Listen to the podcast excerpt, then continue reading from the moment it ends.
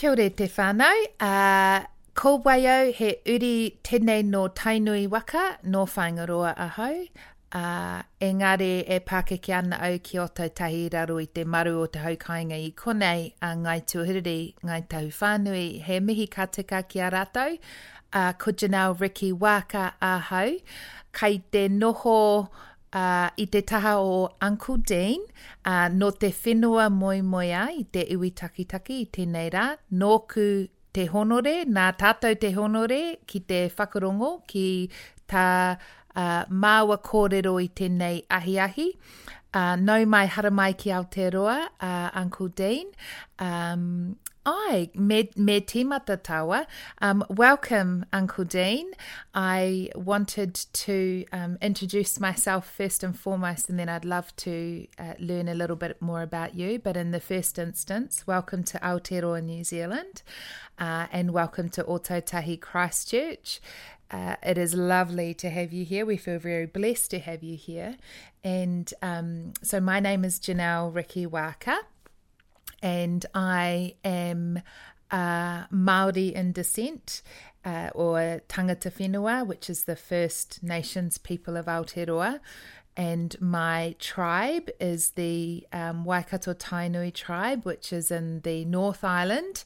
Um, and I know that you know of Auckland, so to by way of explanation, it's sort of um, not too far from Auckland, maybe an hour and a half, two hour drive, uh, in a beautiful place called Whaingaroa or Raglan. Uh, and I have some other tribal connections to Ngāti Hauiti, which is sort of uh, north of Wellington, in the middle of the of the well, just about the middle of the North Island. Uh, but we are here today in Ōtautahi Christchurch, and in my opening kōrero, I acknowledged the local tribe or tribes here. Um, we are currently uh, in the area of Ngai Tuahuriri tribe, and the wider tribal group is Ngai Tahu, which covers a good part of the South Island. Um, and that's a co- collective, if you like, of tribes that come together. So, welcome to our um, our beautiful whenua, to our beautiful land. It is really an honour to have some time to share space with you. We're just going to have a yarn, a kōrero, as we would say in Te Reo Māori. Uh, but um, I would love uh, for you to introduce yourself, Uncle Deen, and um, to our listeners as well. Well, Marambu, thank you, Janelle. Um, Another Deen Wananga Guri Ora Mai Gipa, I am a, a, a Worimi man, which is our nation is a saltwater country, coastal countries. Um, my tribe, my community is Warringongara, which is freshwater. So I'm a freshwater man in saltwater country. Mm-hmm. Our, our community crosses over that, which is an important part of the story about the way freshwater and saltwater come together. Is yeah. is a is a is a sacred and, and um, powerful sort of relationship where life begins. But um, you know, I, I, I, really appreciate that, that the welcome to country and that sort of engagement with this particular place. And in, in my language, Gatang language of that people's, um, of my, my mother's language, I just want to sort of Nariginyang Oto Tahu Paragaba. Um, which I just want to acknowledge that I'm on this you. country. It's a very special country. And and I want to sort of recognise Naranara Manambanigagur and acknowledge the elders of this country and then the nurturing that they've given to you and the nurturing that they give to me when I'm here too. So thank you for the invitation to be in this conversation with you, in this yarn with you. Thank it's you. it's great to be here. Um, like your place, like your country, one of my countries, a couple of hours north of Sydney. So for those who listen, listening, who might know that sort of New South Wales country, it's just sort of Taree, Forster, and I live up in the ah. sort of ah. Great Dividing Range. So uh, up in Gloucester, born in Gloucester, which is Warringah, a freshwater country. So just sort of on the mountains that look down into those oceans. So so it's very much uh, very much mountain people. So I'm used to seeing fresh water and snow and those types of things. So I'm, I'm built for cold. Um, oh, welcome to Ōtautahi right, Christchurch. Exactly. You'll fit right in. that's beautiful.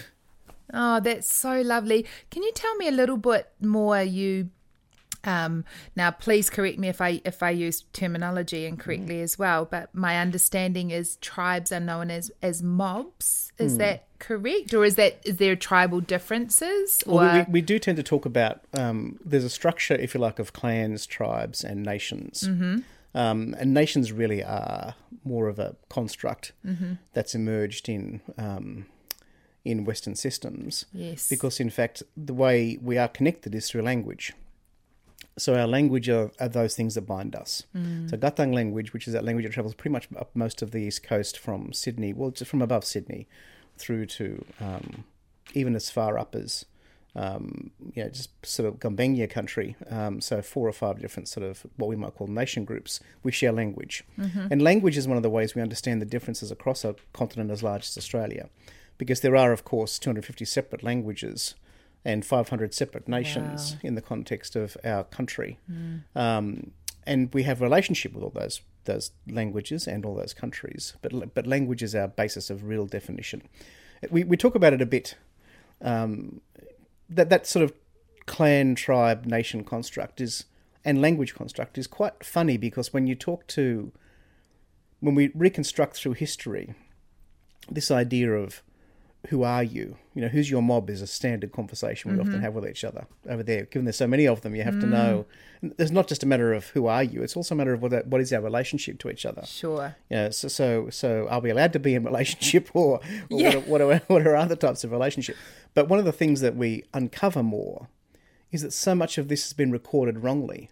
Mm. Because um, what we find, and one of my elders told me this story quite some time ago, and it's a it's a beautiful story. But the fact that that of course, when all the original sort of settlers were interrogating Aboriginal people, they were asking different types of questions. They were asking, "So, where are you from?" And of course, they didn't know where they were from. They they, they, they were the white people didn't know where the from was, Sure, because it was in yeah. language. So they'd say, "So, what language are you talking?" Or, so they they would write these things down. So it's not unusual, for instance, to see people's identities actually incorrectly stated hmm. as a language group or as a nation group or as a clan group and all, all of them get mixed up Yeah. in strange ways so in, in, in proper language in proper way of thinking about it yeah, Daraban Ipai, we talk about skin group structures and totemic structures. Our relationships are totemic and through kinship arrangements.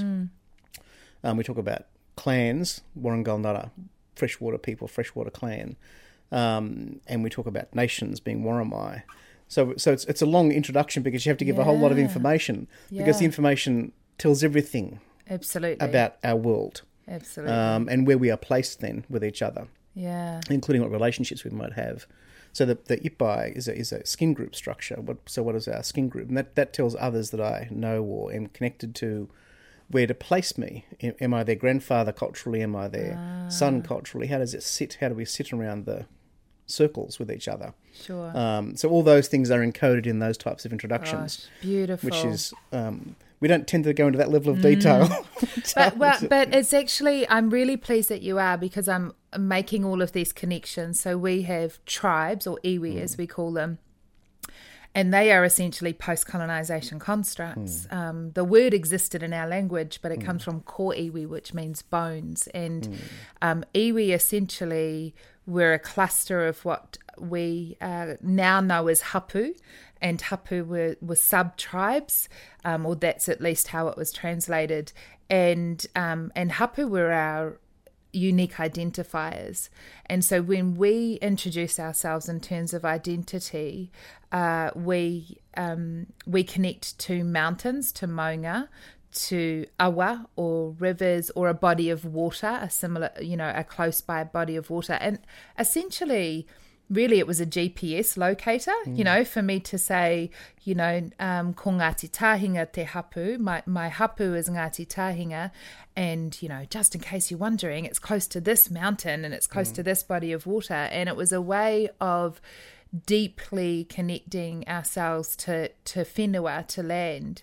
And um, we we personify elements of our environment, and I've, I know a very small amount of of um, various cultural narratives from Te Whenua Moemoeā, which is a beautiful kupu Māori for Australia. It means the dream time land. Um, and I understand that that's similar in, in, in many of your cultural narratives across um, your nations, that, that personifying aspects so of our environment. So we talk about descending from our mountains. And our mountains are our ancestors and they have stories and they have genders and some of the stories are amazing. You know this mountain fell in love with that mountain and then they fell out and so that one retreated over there. You know there's beautiful stories of our mountains and, and aspects of our environment uh, including cautionary tales. Uh, we have um, taniwha, which are, um, well, I mean, I guess uh, they could and have been referred to as, as monster type beings, I guess, and for young children, you know, um, but they are guardians. Um, they're fierce often and uh, they guard uh, areas of an, an environmental areas. And Taniwha are often in our stories are often in places where there has been something that has happened or that cautions us not to spend time there or build a house there or be there so so all of our narratives really lead us um, in lore, L O R E, or tikanga as we call it. They lead us to know and understand how to live alongside the land and how to um, ensure we're being guardians. So, is any of that kōrero drawing connections with with some of your narratives? Uh, look, there's there's lots of deep relationships in that way of thinking about our relationship with place. Um, one of the things that we talk about often in our culture is that we are not people. Um, we don't belong to a postcode or a geography or a suburb or a town. Mm-hmm we are people of place. Mm-hmm. But but it's not just it's not just a concept of belonging somewhere. It's a concept of being born for the purpose of that place. So our language, Gatang language, we are taught comes from the mountain, comes from the grass, comes from the mm. trees. It's not my language. It was given to us by our world. Beautiful. Um, it it knows it. It it listens for it mm. when we are in country, speaking a language, engaging in culture it it, it, it enlivens the landscape because wow. it's the language of the landscape. It's yeah. their language. Yeah. We are speaking their language. We didn't make it up. It was given to us. Beautiful. Which is why we have so many different languages. Mm-hmm. Because different places and the, and the birds will sound different in different places. Well, they'll say things and they'll respond to you differently in different places based on the language of that particular place. So we talk about the fact that that um, obviously as human beings we all seek to describe our world. We all seek to understand our world and so the Western model is to put names on things yeah. in something as though it's discovered, which is one of those things that we find fascinating, of course, in our cultures, um, or that it explains it in some way. Um, it's a river, so they say give it a name of something, but but in, in our languages we talk about the fact that no, it's not just a river. That that river at this particular point has a particular purpose. Um, and so that river might change its name multiple times based on the purpose we might sit with that mm. part of the part of the river. Um, so the waterway itself may have a, a long name, Rainbow Serpent story, that carries it all the way through from beginning to its end. But different places have different power, have different purpose, and we would sit in different places for different reason. So the places give us their names. Mm. Um, it's not just us saying that's where Fred sat, or that's where Joe discovered it, or some white fellow wandered on with a with a horse and a sheep and decided it was his. um, it's a different type of understanding of the way yeah. landscape works. But it is um, it's one of the one of the things about for a culture that's hundred thousand years old. One of the things about place that's quite important is that we have discovered. One of the things I find so impressive, uh, and I know it's easy to be to be proud of your own culture, but one of the things that I find I'm most impressed by with Aboriginal culture is the is the deep relationship with place when most other people and certainly the Western system as it presently sits doesn't understand it. Mm. So we talk about in Australia the fact that much of Australia as we understand it today clings desperately to the coast. Mm. You know, in cities huddled around the coastal mm. spaces, five large capital cities, and the rest of it is still, you know, quite vacant. Mm. Yeah. And and we talk about the fact that that's because they are terrified of the country you know, that most Western people, and they would argue if it's economics and infrastructure, sure, that's one way of understanding it, but there's also, there still is a fear of, of what sits beyond those mountains, mm. what that great interior looks like. But in our cultures, 500 nations occupied that, occupied those spaces. And when you look at maps of the way, even though they're a bit crude, those maps that talk about relationship or language, um, people were everywhere. There were a million people in that continent when they said there was no one. Wow. Um, and they were all over the place in different sorts of ways. And we talk about the fact that we have lots of story. You mentioned cautionary tale. we have lots of stories that are interpreted often as cautionary, but they're also deeply loving stories about place. And there's one in particular given to me by an elder of my country, my, my cultural grandfather there, um, Paul Gordon. He's a Ngemba man, and Ngemba country is sort of in western New South Wales. For people listening or familiar, that's sort of in the Brewarrina, um, you know, um, western parts of New South Wales, red dirt country, rock country.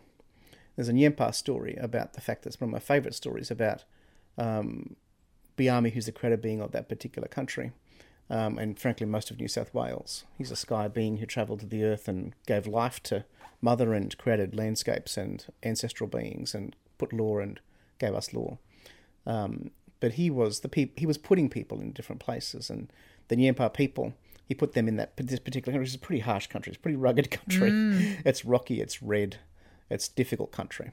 Um, and they're saying, well, actually, you know, can we? There's some. Look like some better stuff over there. Can we- can we- The views are better over that way. right. Closer to the river. Can we go over that sort of way?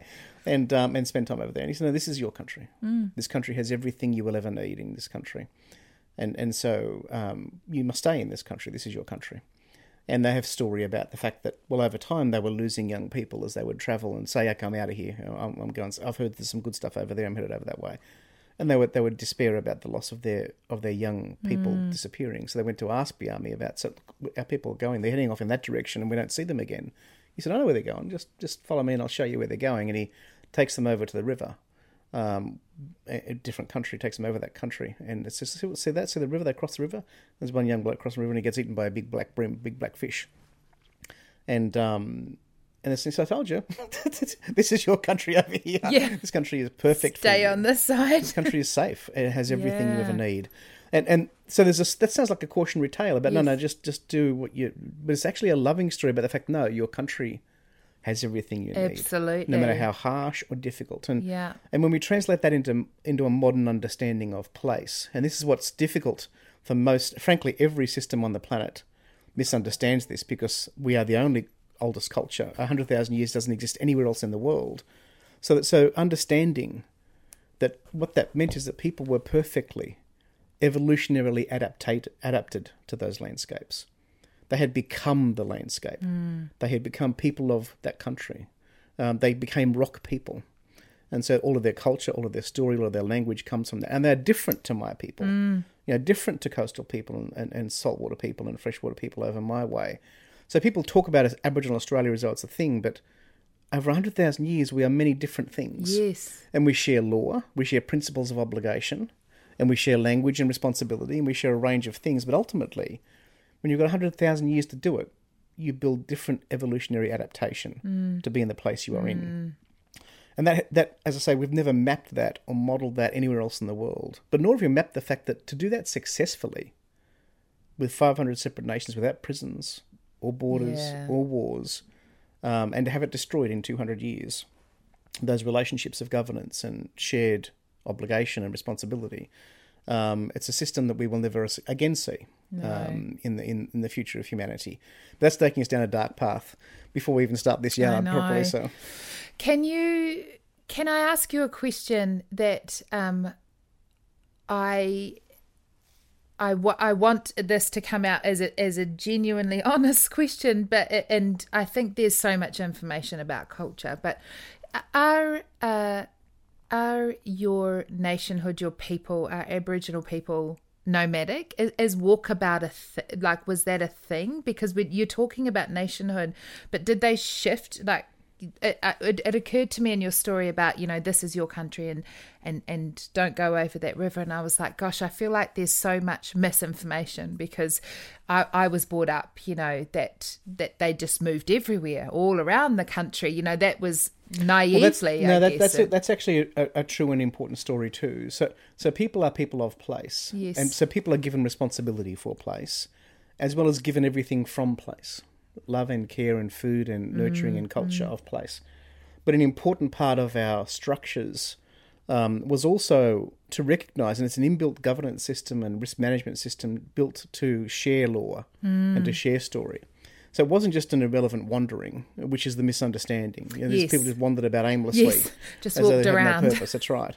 No, it was actually it was actually a complex structure of embassy, Yeah. um, and, and and and and law holding and law carrying. So I I, I am very privileged to live um, on Wonnarua country, which is country that sits under a sacred mountain. Um, and that mountain was a great ceremony place for everybody in New South Wales and across the country. Um, people are familiar with Uluru, of course.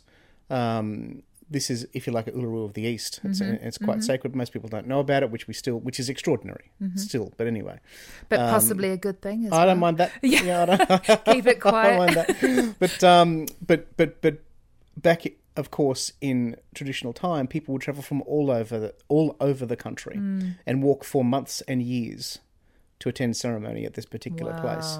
And so even that's an extraordinary concept. Yeah. But to walk for months and years from, say, Larrakia country, Northern Territory, to Wonnarua country was a journey of years. So to know when to do that, Yeah. to know how to do that, to know what to do along that way was all about these relationships of responsibility. So I mentioned at the top of our yarn about um, skin group structures and totemic relationship and, and where we sit in relationship to each other. Those systems were worked out about our embassy. They were worked out about so I can travel anywhere in the country, and after a five or ten minute conversation with with with with that person, understand what is our relationship. Mm-hmm. What is our formalized cultural responsibilities to each other? Mm-hmm. Um, we may be of whole different nation groups and whole different systems of language, but we will have responsibilities to each other. And I might have law for that country, or they might have law for me.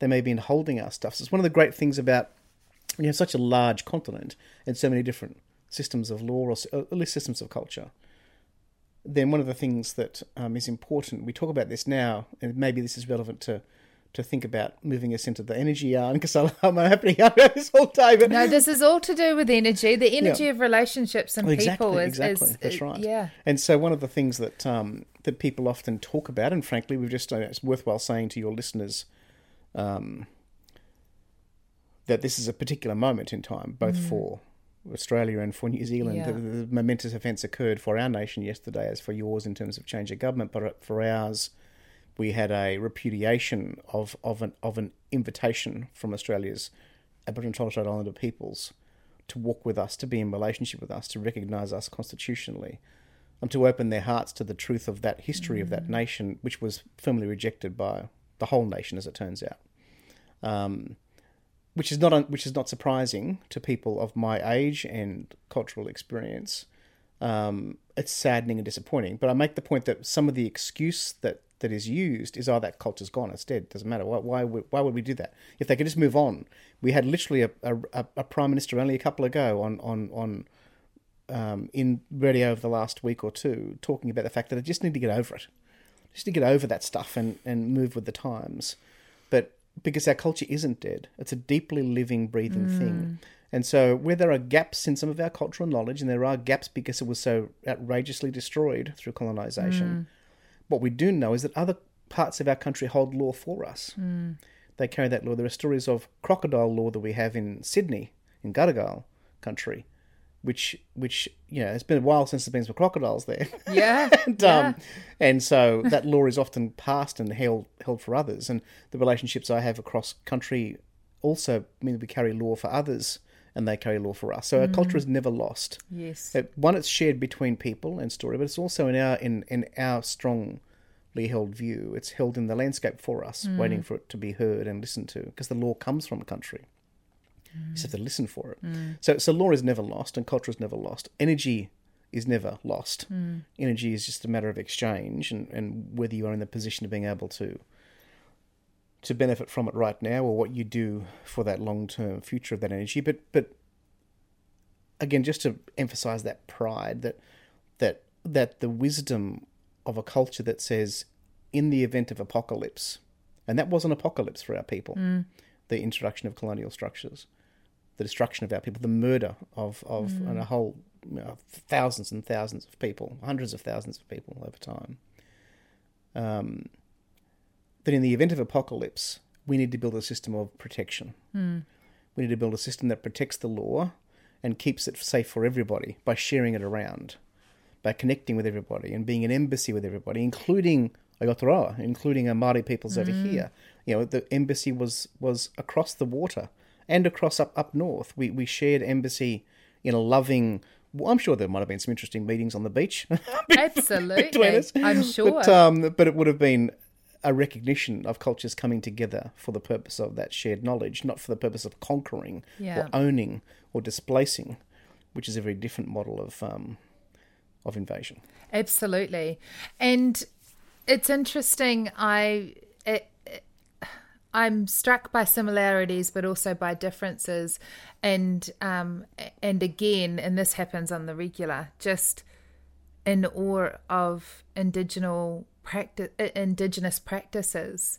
Um, you know, we have the benefit of writing things down now and preserving thought and um in, in modern days we, this recording you know becomes something that could hold knowledge and preserve and protect um, that mātauranga or that indigenous kōrero and knowledge that, that we're having today our ancestors had to find other ways to, like you said, um, and I loved that, you know, that that other nations and other tribes might hold and care for that that narrative and that lore for another another nation for a time until you know at, at a point where it's it's almost gifted here it here it is we've cared for it and and this is the story. Um do you see correlations i guess between i, I get a sense uh globally there is more than ever despite recent events in both of our countries more than ever there's an interest in uh in the western world saying well okay maybe there's something in this indigenous knowledge you know maybe we should just sit down and ask a little bit about sustainable use of resources and um and how energy was preserved and used um, within nations and for the purpose of of people's lives, but also in a way that protected the environment long term. So, are you seeing um, a an interest from the Western world? Are they banging on the door to say, "Can we have a conversation with you?" Look, I, I mean, the, the the the short answer is absolutely, mm-hmm.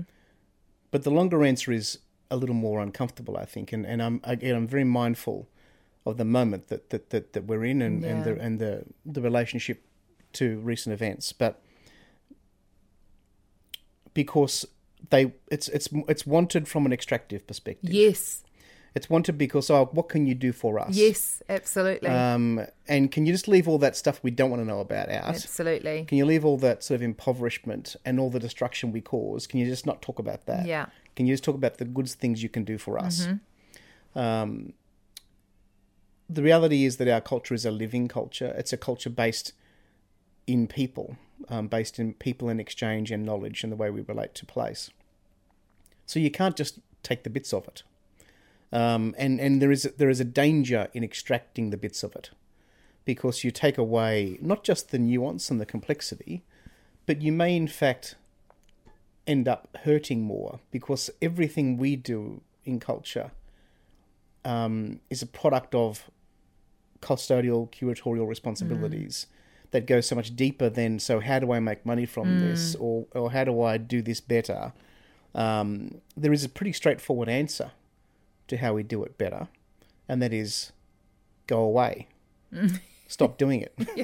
Um, yeah, you know, there's there's an easier way of solving it, um, because what people actually want you to say is, look, we want to get, we still want to make lots of money. We frankly want to make more money than we were yesterday. We want the power still to be concentrated away from you in the hands of those with power. Um, we all want to get richer and happier and healthier. Um, we want the economic system to continue to grow, but can you then just help us fix the bit at the edge? And the one thing about all indigenous cultures is we understand that everything has cost and consequence. Um, that's what deep knowledge systems tell you. Nothing is growth forever. Growth forever is a curse. It's a danger thing. It's a it's a it's a it's a it's a malignancy. It's not a successful thing. Hmm. You know, something that grows out of control is a malignancy. It's not something to be applauded. Hmm. It's something to be concerned about and managed, which is what curation and custodial responsibilities mean. So, yes, there's a great deal of hunger. There's enormous appetite. And we, as, a, as cultures, and this is the nature of Indigenous cultures all over the world, is we're in this planet too. we're in the systems too. We want it to be successful. Um, but we want it to, but, but, we, but we know that to be successful requires consequence. People to accept the consequence. Um, and so we want to help. And it's a very generous Indigenous people are always generous with knowledge, with the commitment to help things change. But that generosity is never reciprocated. It's never even respected, really. It's performative often in terms of, oh, look here, can you come and have a chat with us, speak at a conference, do these sorts of things. Um, and it makes those people in the audience feel good who are willing to listen. And it allows others in the audience to just put that cute little cultural bow on something and say, oh, yeah, we invited the Indigenous person along Yeah. and they said some stuff which was wacky and cute. But frankly, I don't know how to turn that into a corporate solution. So we ticked a business as usual right. tomorrow. That's yeah. right. I don't know if you heard um, Taika Waititi speaks recently, but he made a joke which, um, you know, w- wasn't even a joke from his perspective, but everybody laughed. And he said, you know, all of us who are Indigenous worldwide, we could do so much more if you'd stop asking us to come and speak at your conferences. He's like, you know, you want us to get on and do, but you keep bringing us in here to do things like this, and um, and I was struck by that because there, I'm aware that um, we're in a place where we want to educate and we want to encourage allyship. And we want non Indigenous people to more deeply understand, appreciate, respect, and advocate for Indigenous rights from an allyship perspective. And that is going to require uh, generosity of, of, spirit, which we're not short on. Like you said, and most Indigenous people are incredibly generous. Um, and it's going to uh, it's going to require us to bite our tongue a wee bit because the beginning of that journey is awkward and fraught and there's a lot of like miss you know missteps along the way.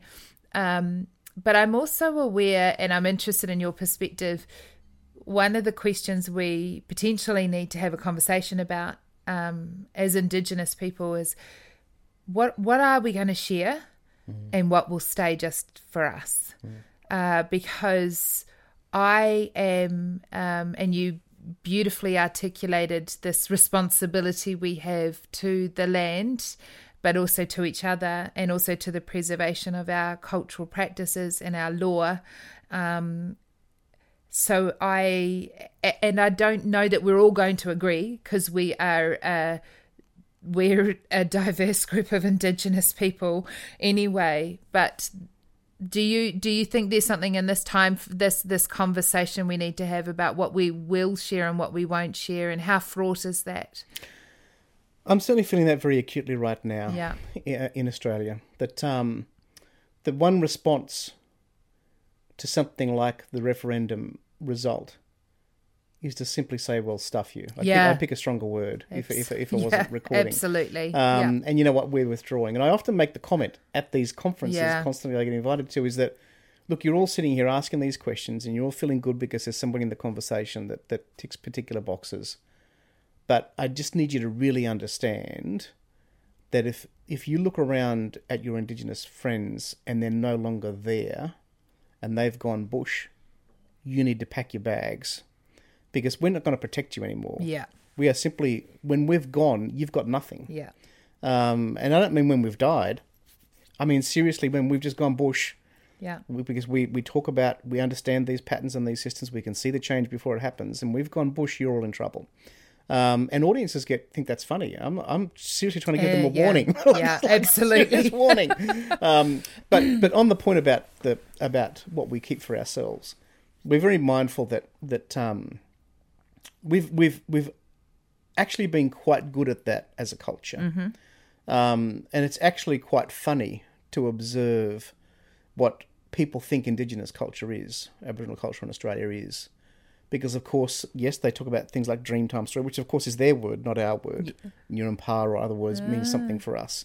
Um, we, we will talk about dreaming, the dreaming, but it's, it's a it's a way of understanding time and space and place and relationships across time and space. It's a it's a it's a quantum physics concept as much as it is a descriptor.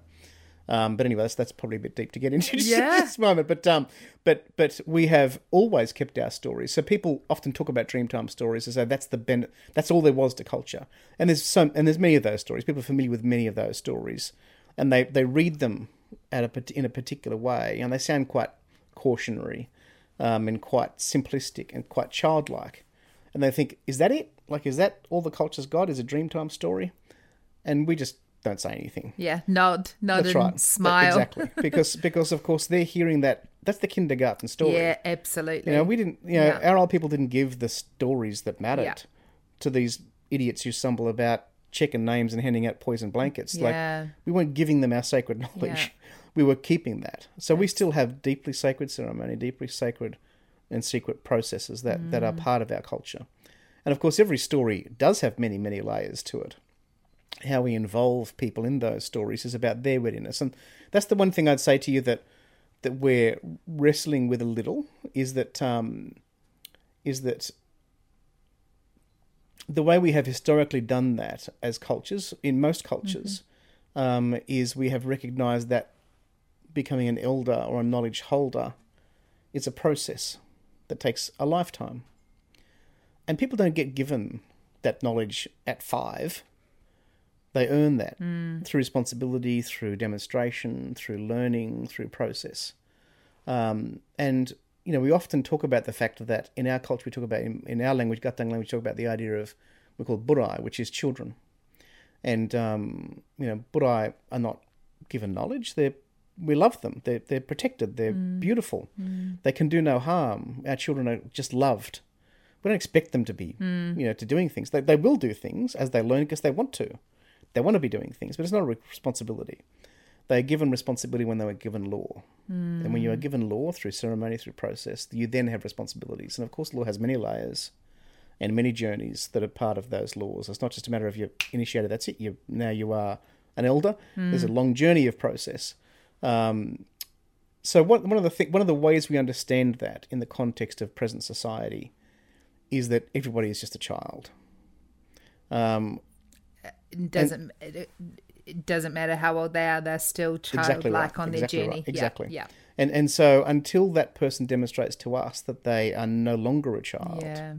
that they are prepared to accept the responsibility and be in a position of law holding, they are a child. Um, so people think that you know that, that that somehow there's a fetishized or infantilized version of what indigenous culture is. No, it's the reverse.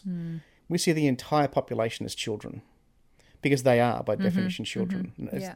Um, culturally, in terms of knowledge holding, Yeah.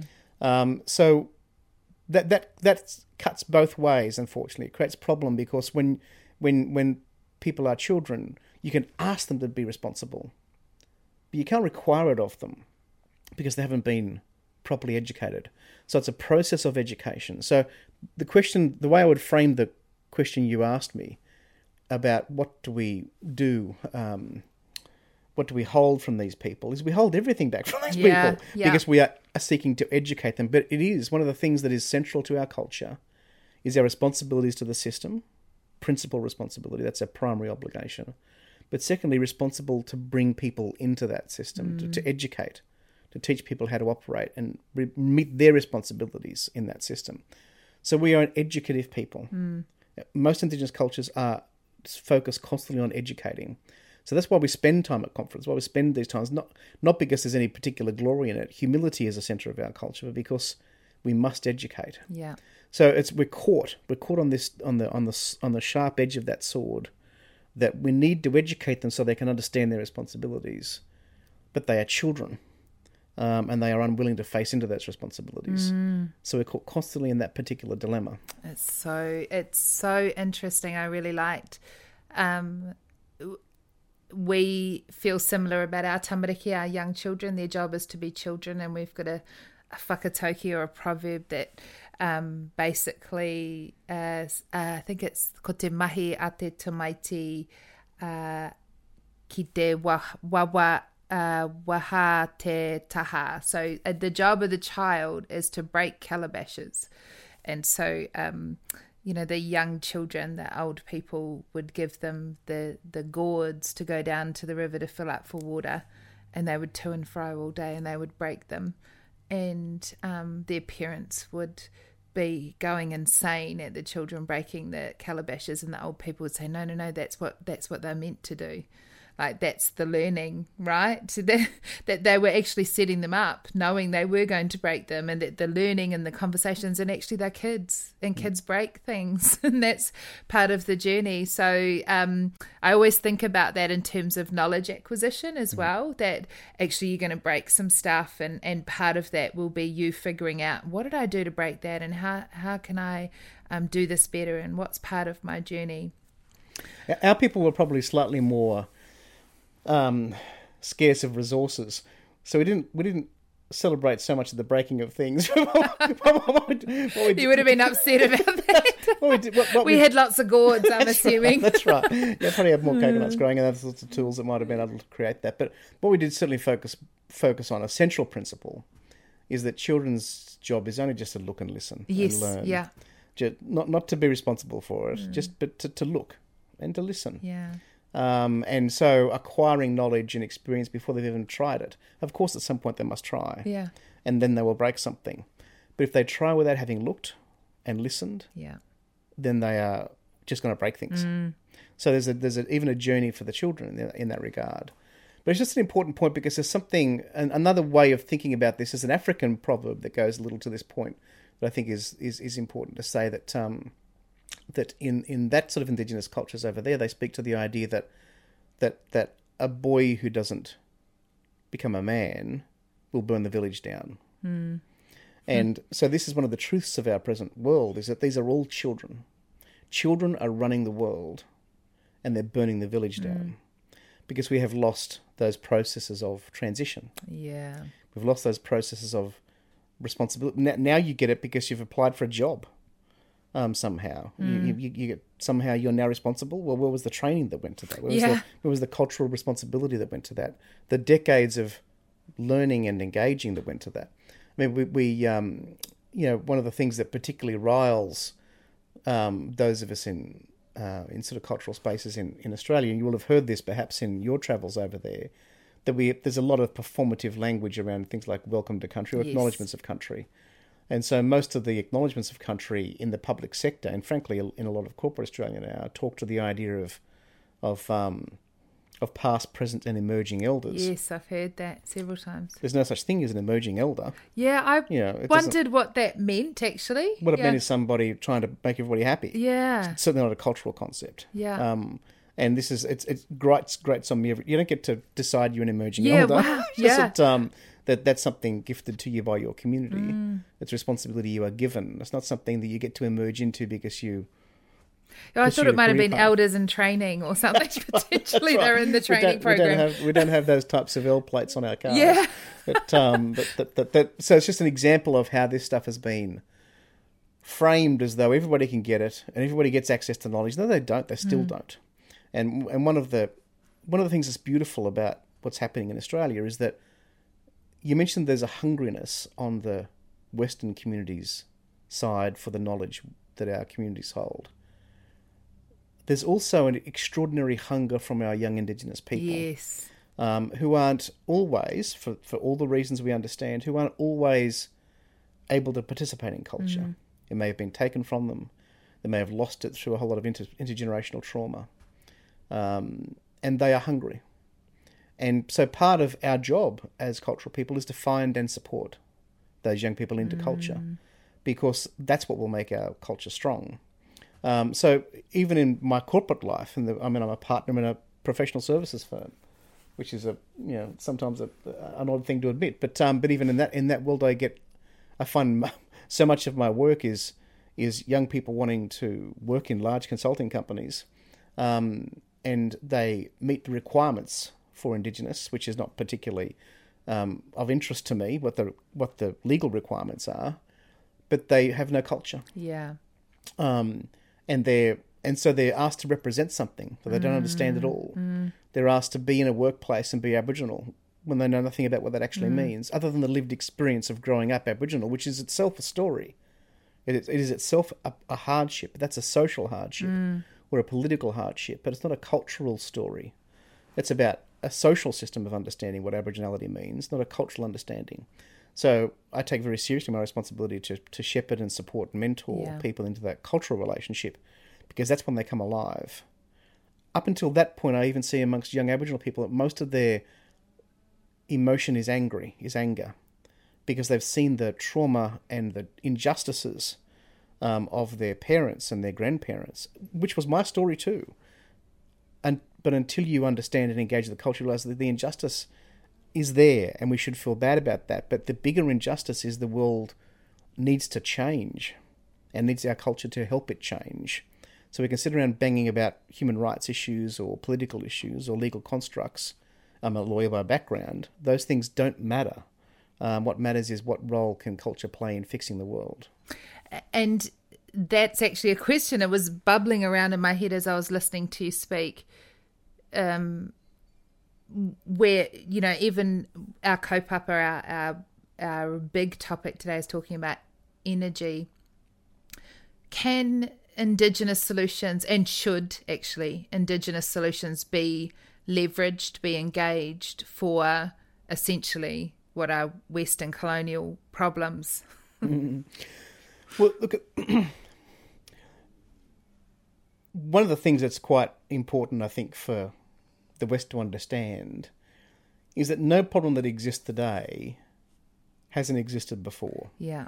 Um, we have understood it and experienced it and told story about it, including capitalism. We have story in our culture about the fact that particular mob up Queensland Way, um, who gave that a go for a bit, um, decided it was a pretty bad idea. Yeah. And, um, didn't work so didn't well. work. Didn't get, didn't make friends. and, by, and, and by that I mean the, more the idea of how do we acquire capital? How do you begin to hoard things to yourself, which is the concepts of capital? How do you own things? Our culture was not a culture about ownership, other than responsibility was the issue. Two fundamental differences: a matter of Western law, that's a concept of property versus Yes. responsibility, or rights versus responsibility. Two different, whole different ends of a spectrum. But um, but in ter- so, so the reason I say it that way is because we don't think about solutions. That indigenous cultural systems and knowledge systems focus on the idea of do we properly understand the problem first? So, because the solution actually takes care of itself if you understand the problem first. Um, and so it's true that we get invited into the solutions. But that's but the solutions are usually with so we've got these five things. Can you tell us which one's the best one to apply to this particular problem? Yeah. no, no, you've actually got the problem the wrong way around. Um, so power or energy as a problem um, in terms of how do we solve for a transition in terms of energy, or how do we adjust the world from a decarbonisation strategy? They are all solutions to a problem, but what is in fact the problem? So decarbonisation is often seen as so what can we build that allows us to continue to carbonise the hell out of the planet? and make up for it, like a scale. right, a s- an offsetting scale. Yes, structure. an offsetting That's right. So, scale. so, so we don't want to slow anything down on the carbon No. construction. We just want to speed things up on the Yeah. carbon deconstruction. Add something else to the mix. um, That's right. Yeah. That's right. And and that's that of course makes some sense from a Western perspective, but it makes no sense from an Indigenous knowledge Mm. perspective, which says if you know that you know shoving a knife into your leg hurts, stop shoving the knife into your leg.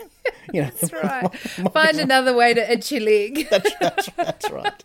That's right. Um, so on energy, I mean, and, and and when I say that, and the important part of the story about energy, by the way, from certainly from an Aboriginal cultural perspective, you, you, you may well know this, but um, but something we don't always talk about, or rather, doesn't often make it into the public domain, is that um, our cultural knowledge systems are deeply um, gendered yes. um, in a in a beautiful and powerful way, because our culture was a culture that valued women's knowledge and, and respected law holding by women. In fact, we talk about in, in our culture, Western New South Wales New South Wales culture, talk about the fact that women held the law.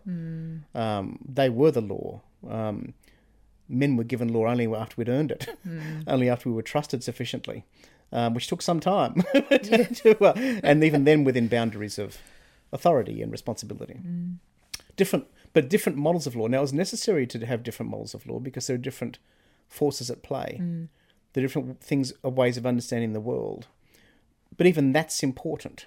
So there are there there are there are feminine aspects of energy and there are male aspects of energy and how are those things navigated. It's not just a thing. It isn't just something constructed in a laboratory. Something that has different purpose and different functions. So you've got to go right back to the beginning of the energy system to understand what the what the problem is, in order to build the right solution for it. Mm. And that's and what we see in the West is insufficient willingness to have a bigger conversation about Yeah. about the causes of energy. So right now, I mean, for instance, just just used to use the decarbonisation strategy.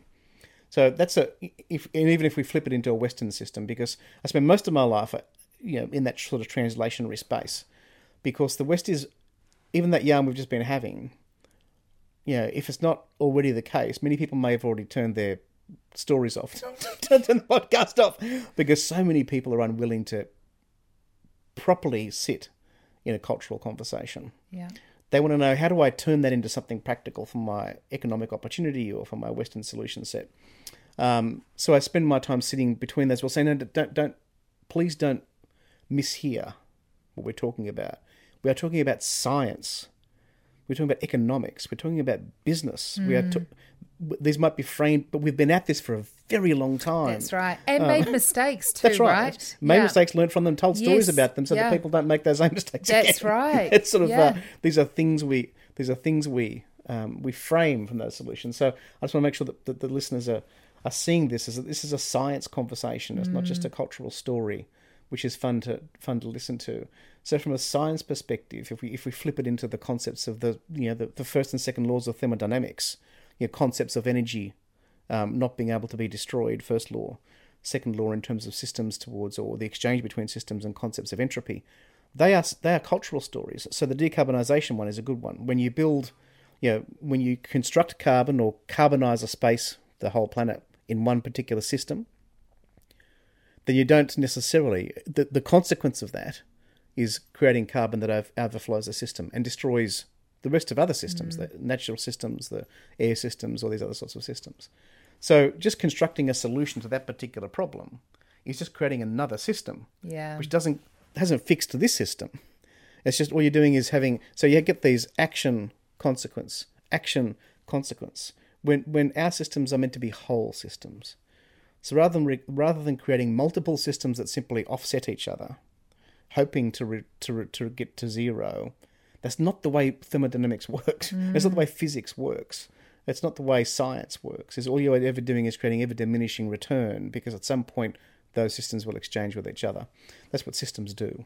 Um, so we know that in river systems, in water systems, in natural systems, in air systems, in, in economic systems, in business systems, in political systems. So without wanting to to to speak for something that I don't properly understand, um, because I don't want to pretend that I know anything about New Zealand politics, but it might be easier for me to speak I don't to know it if any of us do after last night. that's right. But, but that's but, but but my reading of that, just as an example, is that that was also wholly foreseeable. Because when you have a system that gives rise to a particular energy, a particular form of action, in the case of Prime Minister Ardern, and then you construct, then you mess with that system in particular ways by the removal of that particular Prime Minister and things happen, then nature abhors vacuums. Entropy syst- systems lead into entropy. They, they give the outrise of something else that's new. So people say, ah, well, now we've got something to change for. All they're interested in is the movement, not fixing those systems. So rather than uh, so, this is what happens all the time. You know, is that is that systems don't get we don't spend enough time actually thinking about fixing the system. We simply try to create a new solution that will offset that system. Yeah. Um, and so we get all these ever diminishing sort of returns. So so we're not having the right conversations a- and um and to have the right conversations we need the right people at the table and we need to I think have a diverse perspective of voice and experience and we need to listen as much as we speak I think. Um can you just at a real surface level uh if you didn't have a depth of understanding of, of what energy is and you had a very surface level like it's to do with power and powering our homes and and if if you had that sort of level of understanding of energy one might be mistaken for saying, well, this is a Western scientific concept wasn't around. They didn't have houses and light bulbs and power and cars and and fuel and things and and the time of our ancient cultures. Can, can you talk to that in terms of your understanding of energy from um, a uh, an, a First Nations Aboriginal tribal sense and, and what historically what form that took? Mm, well, it is interesting. I, I do recognise that people think energy is is somehow modern power systems. Yes. But the, but the reality is that all of those modern power systems operate from ancient energies, mm-hmm. be it fossil fuels, yes, or things. That, yeah. So they were stored energies. They were they were systems of stored energy. So just as a small matter of interest, for instance, people people are not familiar with the fact that that fossil fuels, in particular coal, um, is in fact um, an historic construct. Obviously, it was created through a particular moment in history when the trees were able to um, die at a particular moment in time when the microbial constructs of the planet hadn't yet matured to destroy that those trees and bacteria through bacteria and microbial engagement. So there's only a window, literally a, a geological window in time mm. where coal was constructed. Coal doesn't get constructed anymore yeah. because other life forms have evolved to eat those trees. Yeah. so when trees fall in forests, now they don't turn to coal; they they they, they get decomposed and mm. deconstructed. So it's, so it's a finite construct. It will never happen again. It's not as if it's a renewable concept. Now I know everyone knows it's not renewable, but I don't think they're quite understanding that was actually it was actually a particular moment in the geological geological history of the planet. Mm. So it's stored energy. It's a it's a mm. story of the planet. Mm. That's an indigenous concept. What yeah. does the planet have to tell us? You mentioned examples of mountains coming together. Your your country being so alive here and the rocks being so having a lot to say. Yes, um, and, they, they um, were up to some of them up to no good. Some of our mountains. that's right, and um, and that's that's an example of the fact that that's a story about the way the country works. Um, we have stories, all sorts of stories about that, and, and they've been mapped to volcanoes, they've been mapped mm. to mountain constructions, um, all these sorts of things. So, firstly, all um, all um, fossil fuels have story. Um, and they are stored energy. In fact, as in a small example about that, there's there's a story about uranium up in up in the Northern Territory, you know, Jabiluka mine systems and all the rest of it. That that was we always our, our people up that way always knew that country, and that it had stuff on that country that made people sick. It was called sick country. Ah. Um, so they always knew there was stuff there. Yeah. And then the white fellas go and dig it up. Yeah. And wonder why, oh, this stuff might create problems. Yeah. And a lot of people knew that thousands and thousands mm. of years ago. That's dangerous stuff. Yeah. Don't, don't play yeah. with it. It makes you sick. Um, same thing with things like asbestos, for instance. But um, but stepping into the other side of this, of course, is that we always, all indigenous cultures, harnessed all the other forms of energy, which the Western system is now just beginning to discover. You know, concepts of wind energy, yes, or water energy, water. Or, or or or sun and solar mm. systems. Our people have always understood those things in the principles of energy and constructed story around them. So we understand how winds flow, why winds flow, where mm. they flow. I mean, just a, a, another cute example that we often talk about in Australia is that when the um, explorers were discovering yeah. um, the centre of Australia, um, stumbling through the middle of it with their camels and they're dragging their pianos and bathtubs through the middle of the desert for some reason, thinking that would be useful. um, um, there's story about the fact that all of the old people were trying to help them all the time trying to stop them from dying as they wandered aimlessly through the desert. By the way, being discovering things as they went. Yes. Um, and there and there's a recorded story of the fact that one of these blokes just wrote down, look, these local people just keep coming and talking to us about this bloody snake, this big snake story. They just keep telling us about this serpent story. Um, we just keep asking them for water, and they keep telling us a story about a snake. Um, so it's useless to us. Uh, they're irrelevant. These people don't know what the hell they're talking about. And of course, what those people were telling was the rainbow serpent story. They're mm. trying to show them where the water where was. Where the water was. So this is the story that we understand. Yeah. We have mapped the whole. Our old people mapped the whole water systems of the interior nation, and told story about it through rainbow serpent story. They're trying to help these idiots, stop them from dying yeah. by telling them a story. So our people have always understood energy systems and water systems and solar systems and wind systems, and and mapped them through knowledge systems around story or around place or song lines to mm. that effect. So there's nothing new in, in the same way that the second law of thermodynamics, sorry, first law of thermodynamics says nothing, energy can't be destroyed or created. It simply exists and can be used and changed and transformed, but it can't be destroyed. So it's always been there. Our people have always understood those stories. They're just talking about how they harness them. They could do the same thing today if you it, rather than we've got a, a, a project going on in Victoria at the moment in in, in Australia, where um, the Victorian government suddenly got very excited about offshore wind. Um, and their answer to that, of course, is to send all the geothermal scientists out stumbling about the coastlines looking for this offshore winds that they might be able to harness. And of course, the Aboriginal people have got story about that. Yes. Which winds flow when, Yeah. how often they flow, how Where- fast they flow. exactly you That's should right. go. How they, Yeah. I mean, they, a ten-minute conversation they could, they still today Yeah. in in where are we 2023 Mm. are unwilling to actually have a proper conversation about we could actually help you but no you, Mm. you, you think this is a cute cultural story no it's a story of science Mm. that can help you decide things better It's interesting because uh, you're talking about winds, and you know, uh, we, those of us that live in our hemisphere who are Indigenous, it's widely undisputed we're um, the best navigators in the world. Because how did we get to here um, without all of the tools that other discoverers had at their disposal?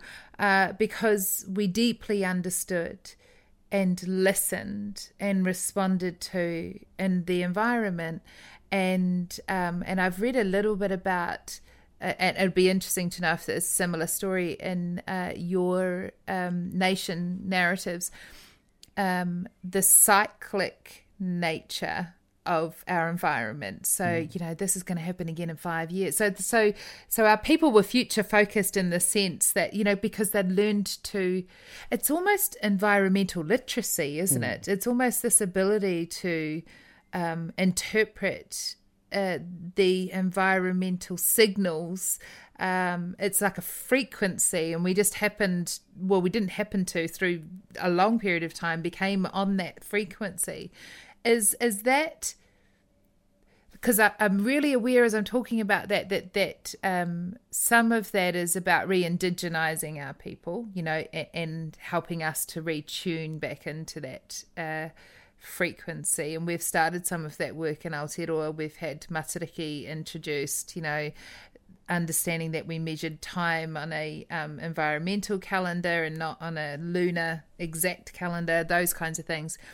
Um, so some of that is going to be knowledge for us to re- help us to re-indigenize our people.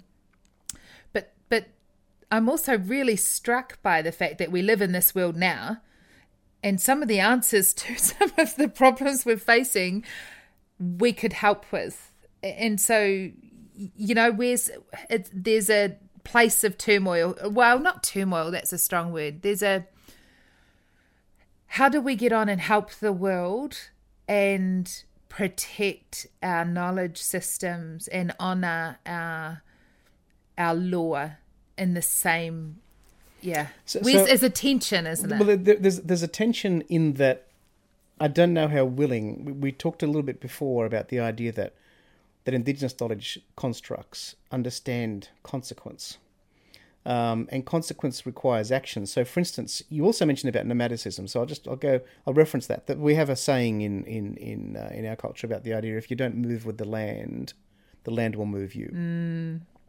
so, so so this is where some of the walkabout sort of misunderstandings came from. That our people were nomadic. They were nomadic because the land tells them to move. Yeah. there's a fire time to move That's on right. There yeah was no food here for this season Yeah. now. Um, we need to leave that food for next season, so we need to move to go over here because the seasons are changing. And you're right, the seasons in a Western construct are ridiculous.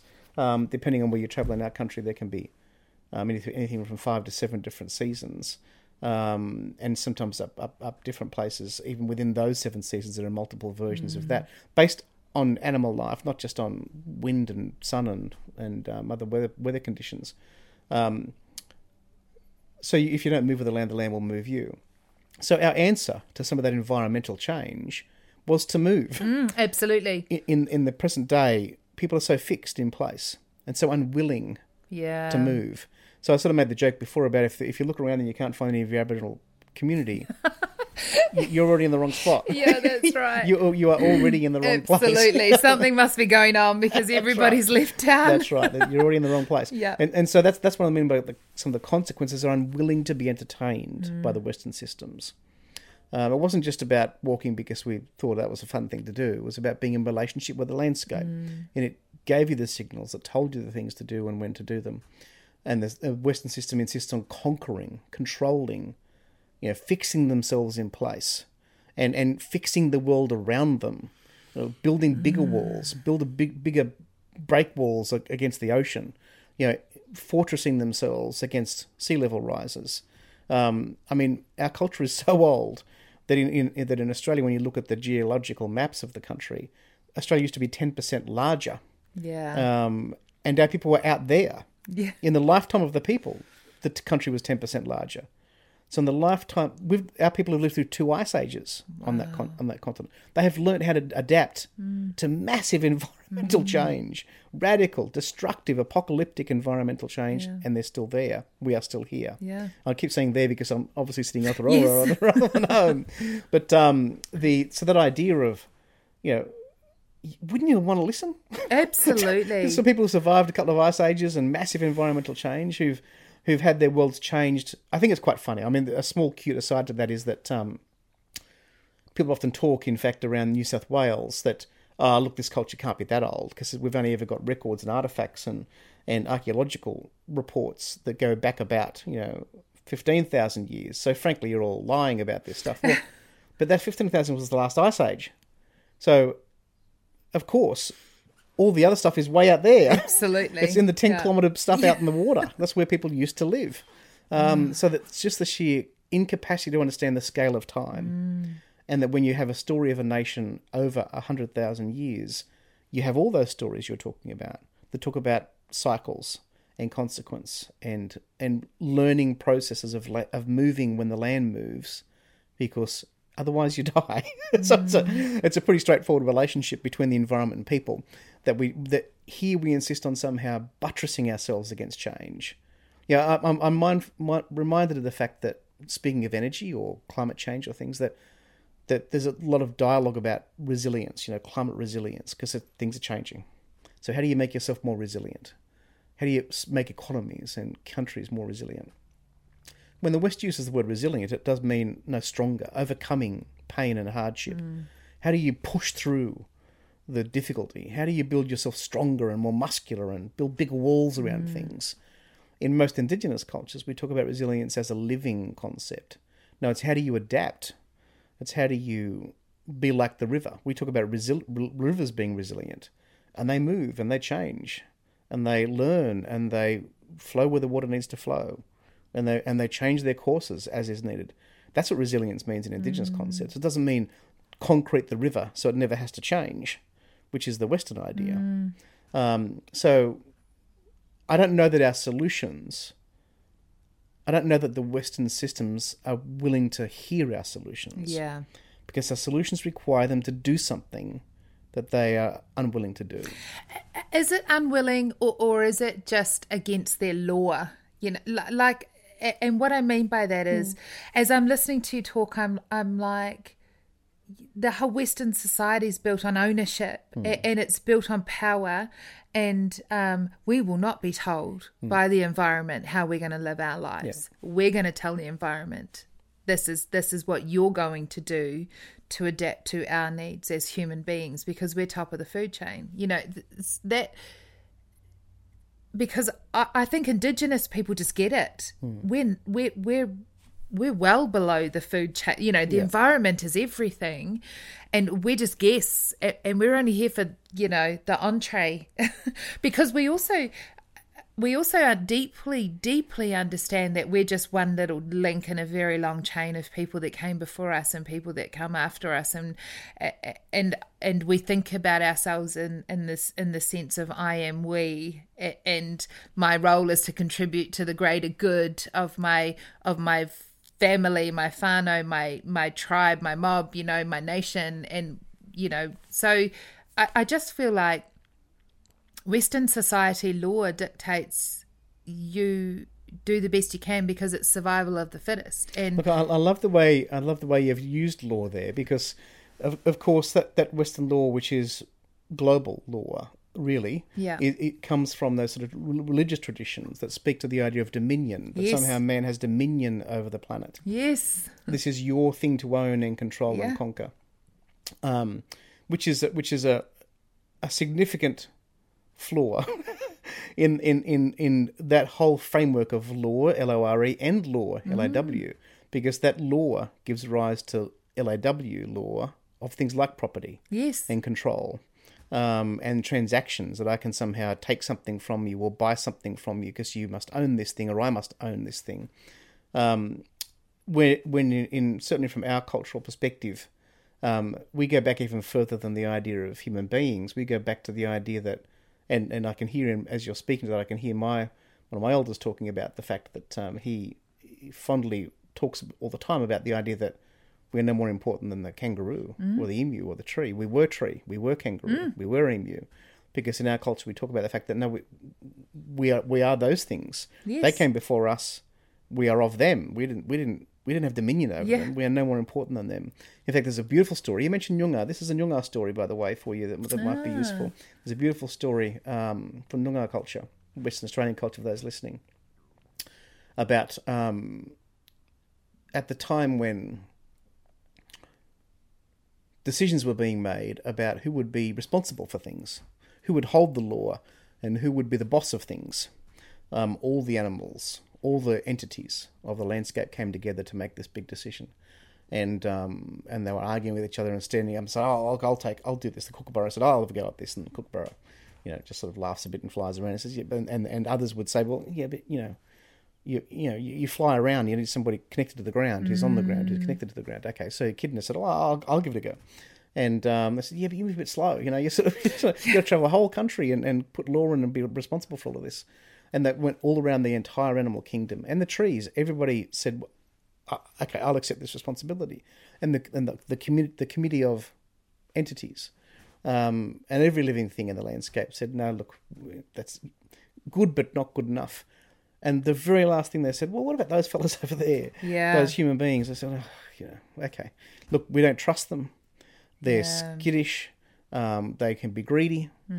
Um, and the decision was said, "Well, we'll let them be the custodial species if they are prepared to meet their obligations under law, to not be greedy, and to not have ego." So human beings were the last ones invited Yeah. to be responsible for the land, for, the, for, for their responsibility of law and culture and custodial responsibility for landscape. And they are only given that responsibility as a consequence of law. You can't do that if you don't have law. And here we have a whole world now built on people feeling they have that opportunity, that, that to extract from that with no law hmm. and none of the responsibility.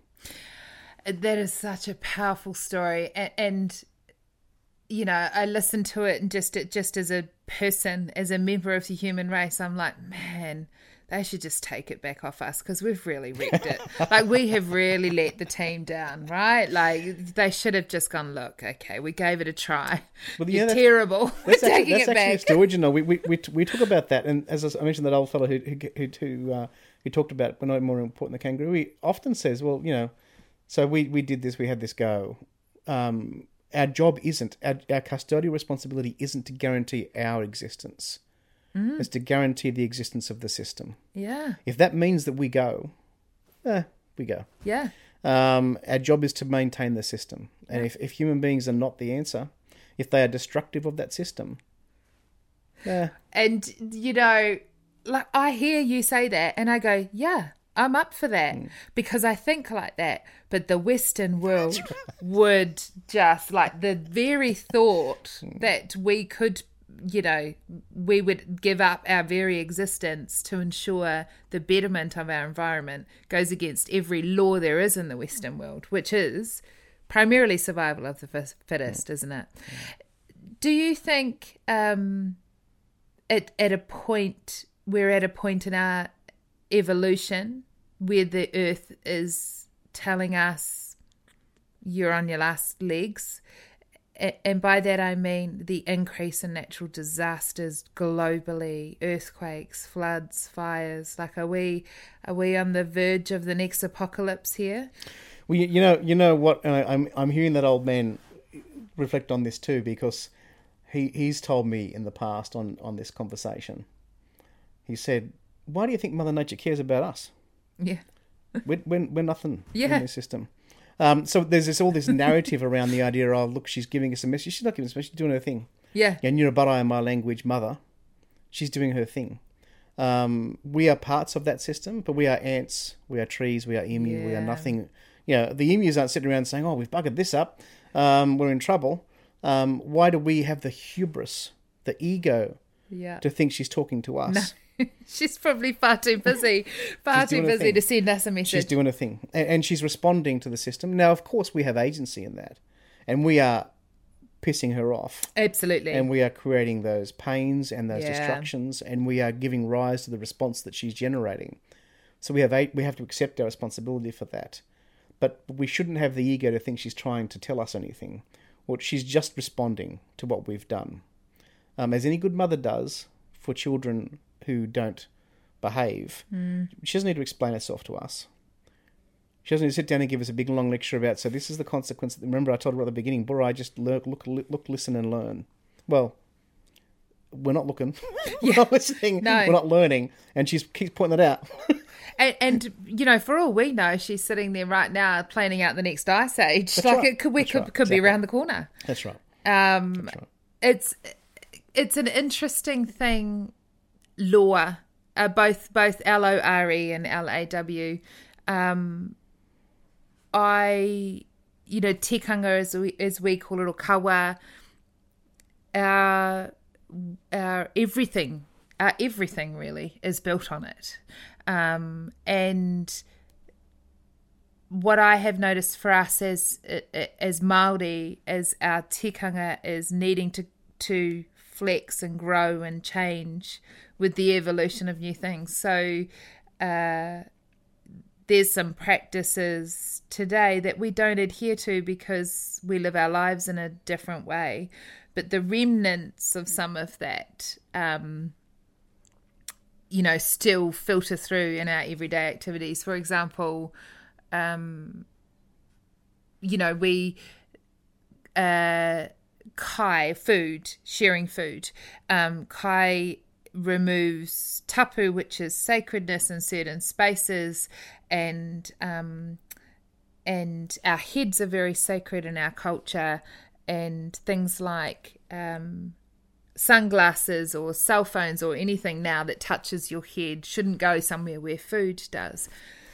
Now, that's in the old day was reflected around, um, you know, differently. Nowadays, to not put your sunglasses on the table when you walk in the door, and it, it, it's it's a it's breaking our tikanga in a in a sense, but practically, you know, so so so tikanga bends and flexes. We found during COVID, um, we couldn't come together to grieve our people that we lost in a way that we, according to our custom and our law and our tikanga, so it had to flex. You know, we we hongi. Um, and you may have seen Maori people, you know, we press noses.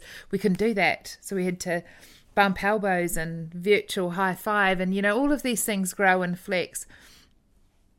But fundamentally, the the um, the values are the same, and they they underlie the same.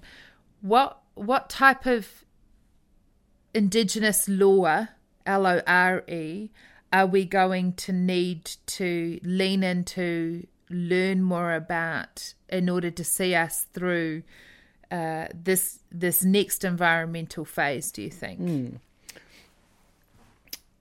Look, there's a lot in that, um, and we still have many practices in different places that are still deeply um, sacred. Wouldn't be imagined to be broken, including you, you may know story about Aboriginal culture. We have concepts because of all those nation groups and all those relationship and systems that go across the country.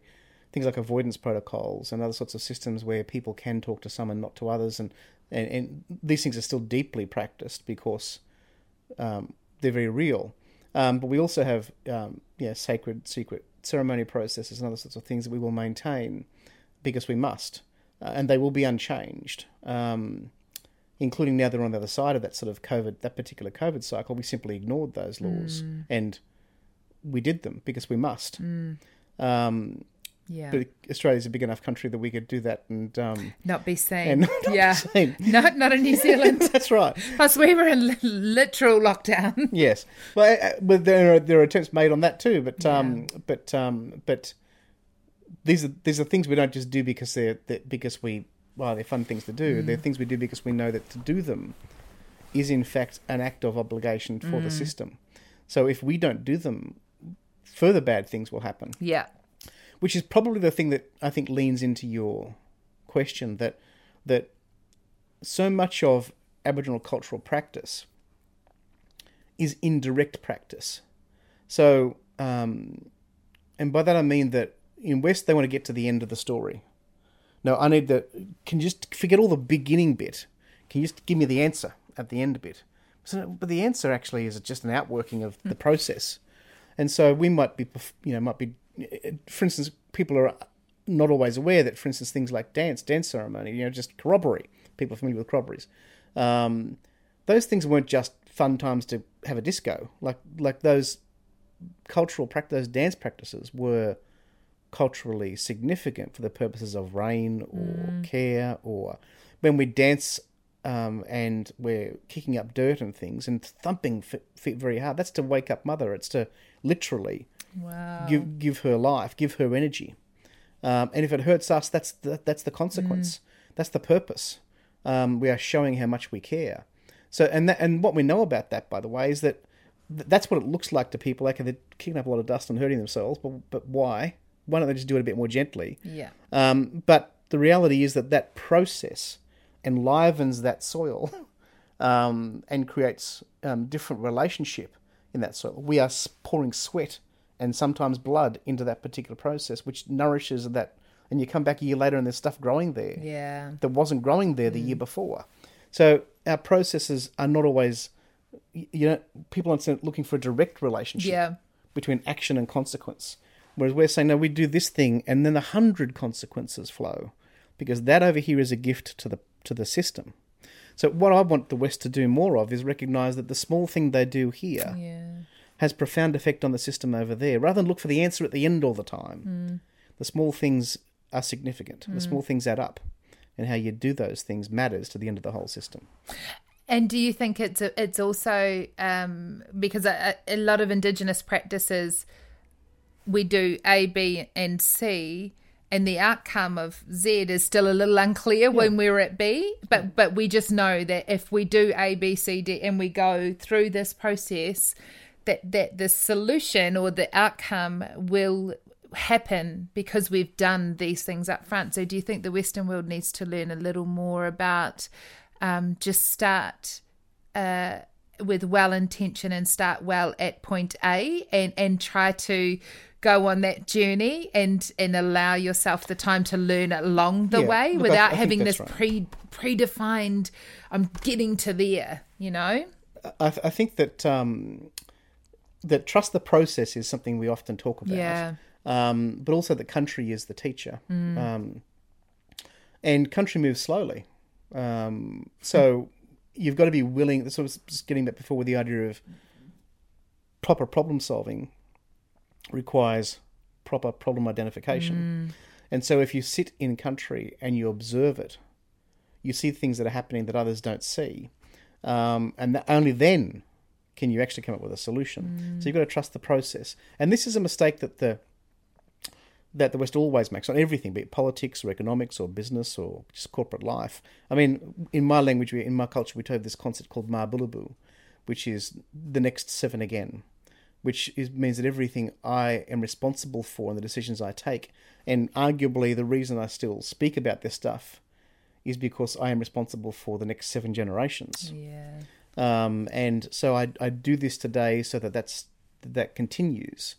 Um, and I and the actions I take in be it corporate life as much as legal life as much as professional life have seven generation consequences. So when we, when we say when we say next seven again or seven generation, people think, oh, that's cool, but that's that's so that's our grandchildren's grandchildren's grandchildren. Politics is mm. next economic cycle, like i.e. next quarter Yeah. or business is next financial year with the shareholder return announcements.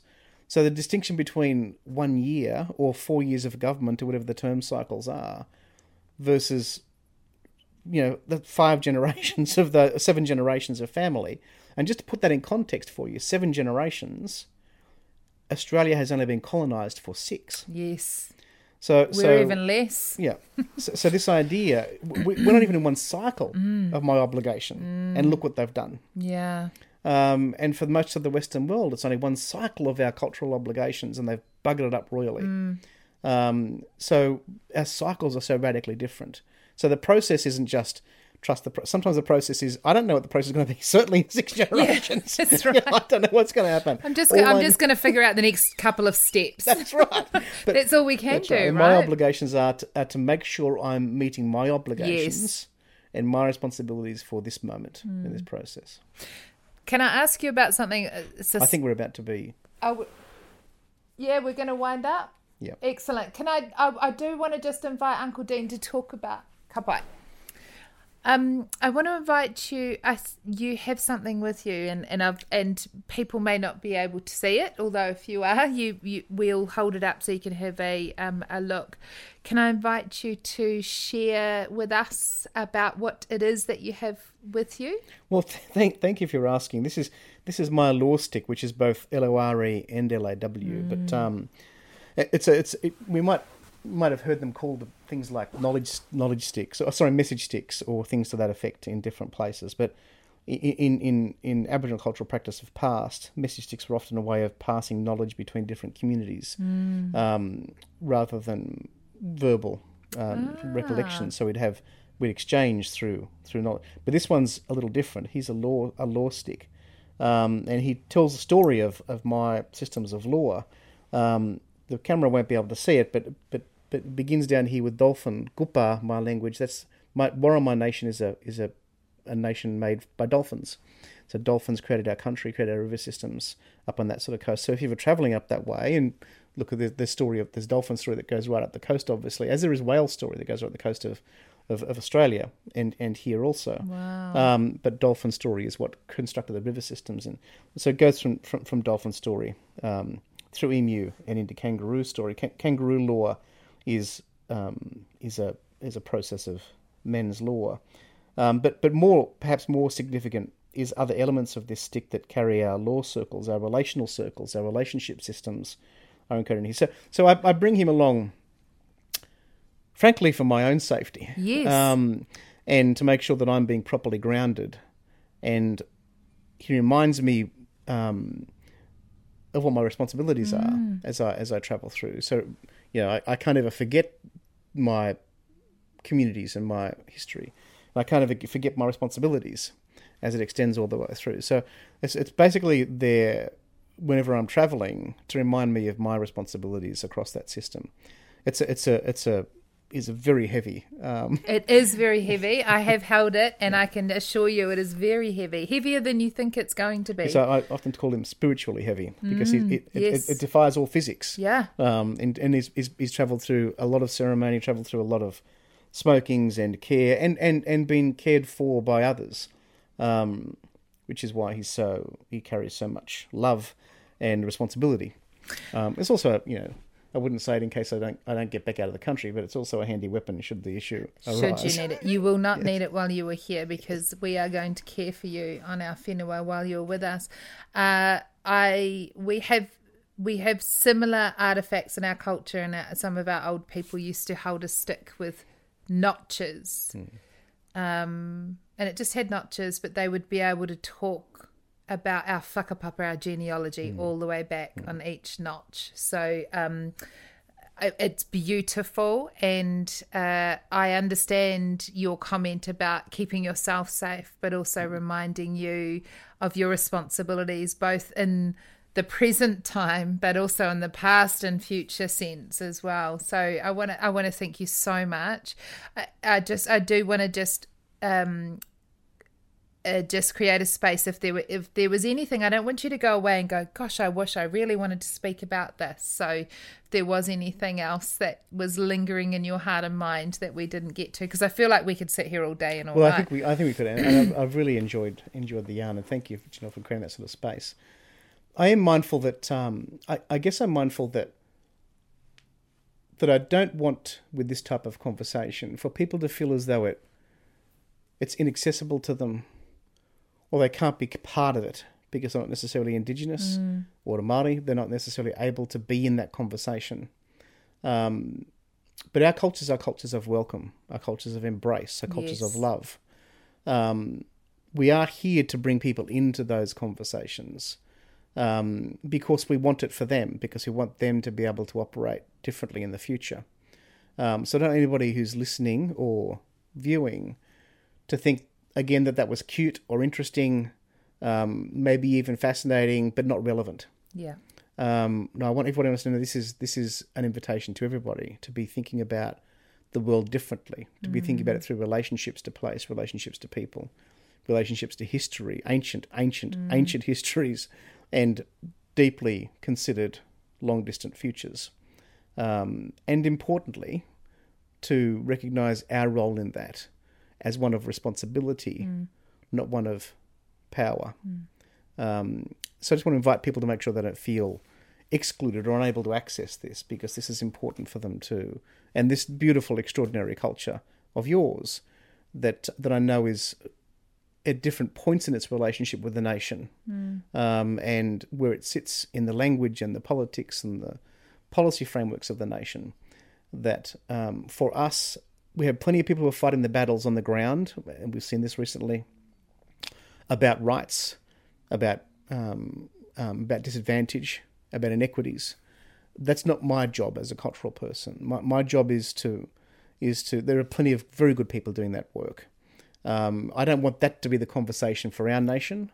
In the same way, I wouldn't want it to be the only conversation for your nation. The conversation I want Australia to have, New Zealand to have, I use those terms very deliberately, um, is to respect the cultures that are here. What what to to honour them, not to see them as a people, or or a problem, or a deficit, or a social disadvantage, but to see our cultures as something to be proud of, and to be the fu- to be base of the future cultures of those nations. Absolutely. I couldn't agree with you more.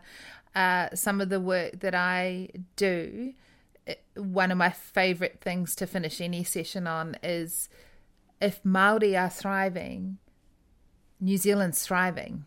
Like, like us doing well benefits all of us. You know, this, this beautiful culture, although it's in my DNA, it's in the very fabric of the land that you that we all walk around on every day. So why wouldn't we want why wouldn't we want that beautiful language, culture, identity, history to be protected, preserved and enhanced and empowered for everybody?